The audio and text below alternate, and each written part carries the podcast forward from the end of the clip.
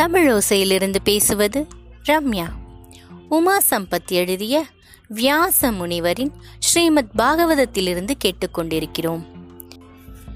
இன்றைய தலைப்பு பரீட்சித்துக்கு பட்டாபிஷேகம். அஸ்தினாபுரத்தில் அஸ்தினாபுரத்தில் தருமன் ரொம்ப நல்லா ராஜ்யம் நடத்திட்டு வந்திருந்தாரு.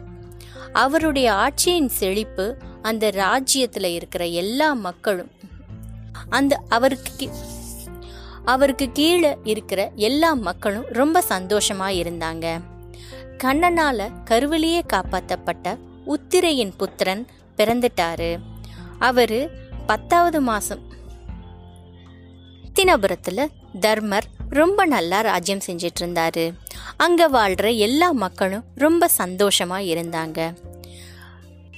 கண்ணனால காப்பாற்றப்பட்ட உத்திரை பத்தாவது மாசத்துல ஒரு நல்ல ஆண் குழந்தைய பெத்தெடுக்கிறாங்க. பகவான் விஷ்ணுவால காப்பாற்றப்பட்டதனால அவரோட பேரு விஷ்ணு ராதன் அப்படின்னு சொல்லப்படுது. பிறந்த குழந்தை தன்னை பார்க்க வர்றவங்க ஒவ்வொருத்தரையும் உத்து நோக்கி பரீட்சை பண்ணி பார்த்துட்டு இருந்தது. ஏன்னா தன்னை கர்ப்பத்தில் காப்பாத்தின ஆள் இவர்தானா? அந்த கடவுள் இவர்தானா? அப்படின்னு பரீட்சை செஞ்சு பார்த்துக்கிட்டே இருந்ததாம் அதனால பின்னால இந்த அழகிய நாயகனுக்கு பரீட்சித்து மகாராஜா அப்படின்னு பேர் வந்ததாம் தர்மபுத்திரர் குழந்தை பிறந்த உடனே எல்லா ஜோசியர்களையும் கூப்பிட்டு இந்த குழந்தை பிறந்த நேரம் எப்படி இருக்கு? அப்படின்னு கேக்குறாங்க. அப்போ அங்க இருக்கிற ஜோசியர்கள்லாம் சொல்றாங்க இவர் ரொம்ப நல்ல பண்புகள் இருக்கிறவரா இருப்பாரு. ஸ்ரீராமர் இக்ஷ்பாகு சிபி சக்கரவர்த்தி இவங்கள மாதிரி ரொம்ப நல்ல பேரோட ஆட்சி செய்வாரு. இவர் பின்னால ஒரு முனிவரோட சாபத்தினால மரணம் அடைவாரு. ஆனால் தன்னோட கடைசி நாட்கள்ல பாகவதத்தை கேட்டு பகவான் நாராயணனோட திருவடிய சென்று அடைவாரு அப்படின்னு எல்லா ஜோசியரும் ரொம்ப சந்தோஷமா சொல்றாங்க. பாண்டு வம்சத்துல பிறந்த ஒரு குழந்தை ரொம்ப நல்லா ஆட்சி செய்யும். அவரு ரொம்ப நல்லா இருப்பாங்க அப்படின்னு கேட்ட உடனே எல்லாரும் ரொம்ப சந்தோஷப்படுறாங்க. இந்த சமயத்துல பாரத போரே வேண்டாம் அப்படின்னு சொல்லிட்டு அந்த அரண்மனையை விட்டு கிளம்பின விதுரர் திரும்ப வர்றாரு. அவரை பார்த்து எல்லோரும் ரொம்ப சந்தோஷமா வரவேற்கிறாங்க.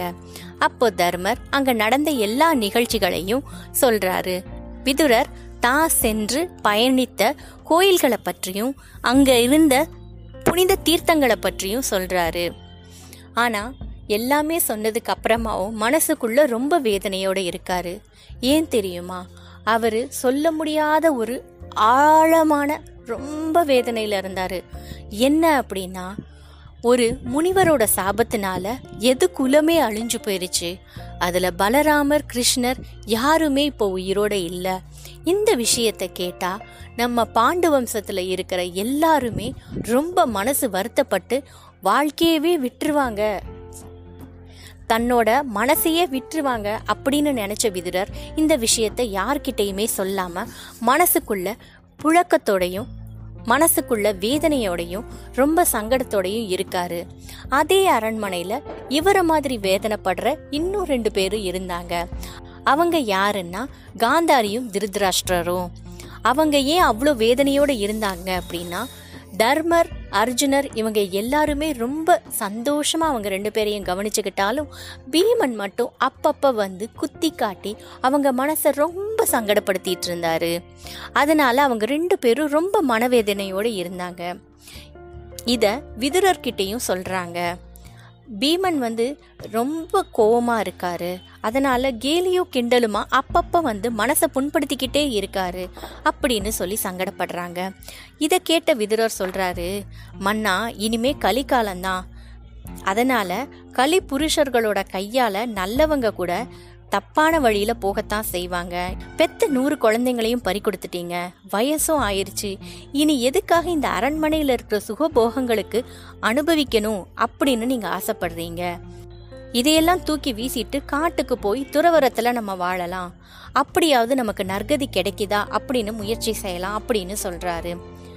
விதுரர் சொன்னதை கேட்ட காந்தாரியும் திருதராஷ்டிரரும் அது சரின்னு பட்டதனால அன்னைக்கு இரவே யாரிடமும் சொல்லிக்காம காட்டுக்கு கிளம்பி போயிடுறாங்க.